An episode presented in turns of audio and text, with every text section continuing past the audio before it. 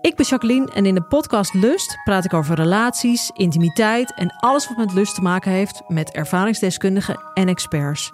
Of je nu in een relatie zit, single bent of iets daartussenin, Lust is de podcast voor jou. Overal te beluisteren, dus ook in jouw favoriete podcast-app.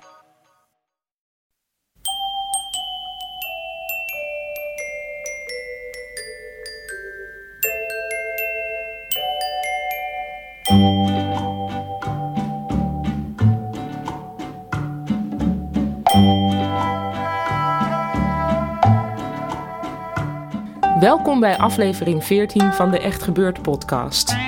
Echt Gebeurd is een maandelijkse middag in Toemler waar mensen waar gebeurde verhalen vertellen die ze zelf hebben meegemaakt. We laten nu een verhaal horen van Joyce Roodnat. Het thema van de middag was toeval.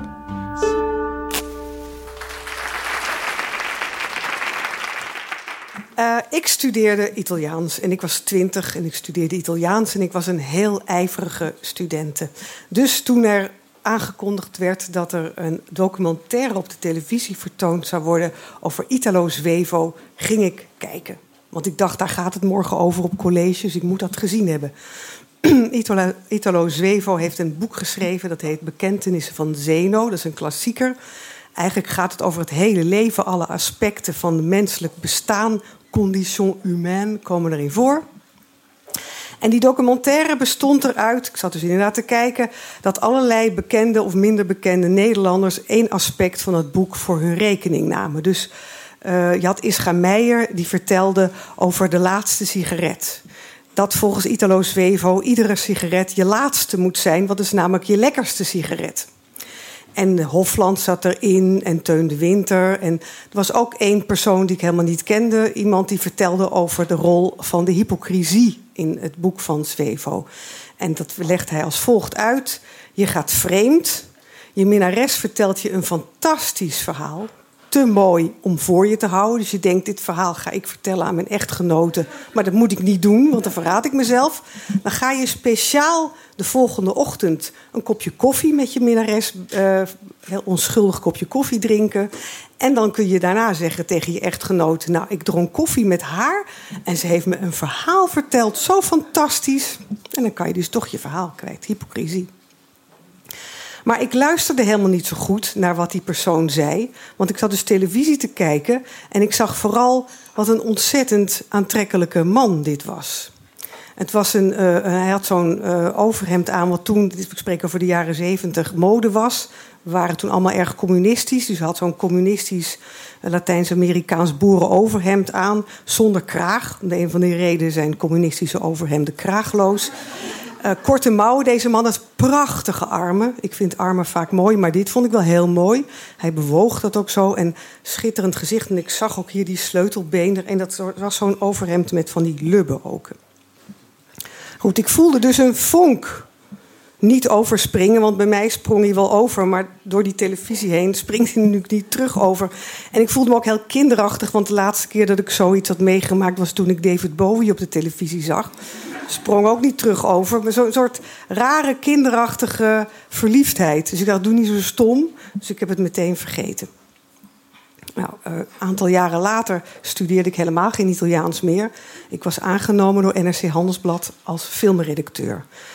En ik mocht voor de allereerste keer het filmfestival van Rotterdam verslaan. Ik weet niet of iemand zich realiseert hoe eng dat is. Zeker als je het voor het eerst moet doen. Je moet elke dag een film of zes, zeven zien. Die moet je allemaal onthouden en aantekeningen maken. En dan moet je s'nachts nog je stukje maken. En dat moet dan de volgende ochtend naar de krant, zodat het smiddags in de krant staat. Heel moeilijk vond ik het en ook heel eng. En ik dacht, ik moet dit goed doen. Want um, anders dan word ik waarschijnlijk weer ontslagen. Er was mij veel aan gelegen om dat goed te doen. En ik vond het griezelig. Bovendien werd mijn naaste collega al heel snel... de eerste dag voelde hij zich niet lekker. Dat was Hans Berenkamp, grote man. Letterlijk en figuurlijk. Maar dat is een ander toeval. En die, um, ik moest dus erg veel alleen doen. En op de eerste dag werd ik voorgesteld aan, aan iemand, en, uh, een man, en die werd er gezegd, uh, hij zijn film is uitgezocht om uh, naar de Oscars voor Nederland te worden ingestuurd. dat, dat maakte op mij, dat, dat, sloeg me helemaal neer. Want ik dacht, ja, zo'n grootheid. En ik was helemaal geen goede journalist, dus ik had natuurlijk meteen toe moeten slaan, maar dat deed ik helemaal niet. Ik smeerde hem meteen, maar daarna kwam ik hem weer tegen en toen zei hij: Ga je mee een kopje koffie drinken? Nee, nee, wil ik niet. Ik moet heel hard werken. Uh, nee, kan niet. Deze man heeft alle dagen van dat festival gevraagd of ik koffie met hem ging drinken. En steeds deed ik het niet, want ik dacht, dat kon niet. Ik kon dat er niet bij hebben. Ik moest dat festival goed verslaan. En ik wilde het zo graag goed doen. Nog een film zien en ook alle retrospectieven, noem maar op.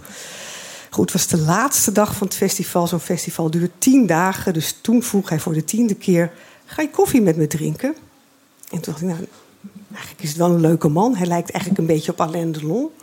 En uh, ja, dus ik zei ja, graag. Maar het was een heel leuk kopje koffie.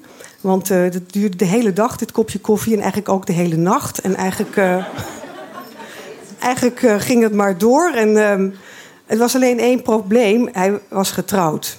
Maar dat kon mij geen reet schelen, want ik vond het zo'n leuke man. Ik dacht, nou, dat zien we later wel weer. We gaan nu gaan gewoon leuk deze verhouding in. Dus het duurde en het duurde. Februari was het festival. Het werd mei, eerste mooie dag van het jaar afgesproken. Eén keer in de week spraken wij dus over spelen stiekem af. En we hadden afgesproken in Café De Druif in Amsterdam. Heel leuk café. Ik kwam aanfietsen op mijn rode fietsje. En hij kwam naar buiten met een glas wijn. Al voor mij, hij vond mij dus ook heel leuk, want ik kwam naar buiten met een glas wijn. Voor mij van, heb je vast iets. Maar dat glas wijn zag ik eigenlijk nauwelijks. Wat ik wel zag, was dat hij dat Latijns-Amerikaanse overhemd aan had. Met die lubben en die korte mouwen. En ineens zag ik dat die armen echt heel mooi waren. En ik dacht, ik, ik, dit is die man. Maar ik was dus al lang verliefd op hem. Maar heel lang geleden op de televisie. En ik heb het helemaal niet gemerkt. Dit is niet Alain Delon. Dit is die man uit die film over Italo, Italo Zwevo. Dus ik had hem al. En, en ik heb me ook gerealiseerd dat het toeval dus een hele taaie knakker is. Die tien keer lang zich uitspeelt. En dat je dan uiteindelijk wel moet luisteren.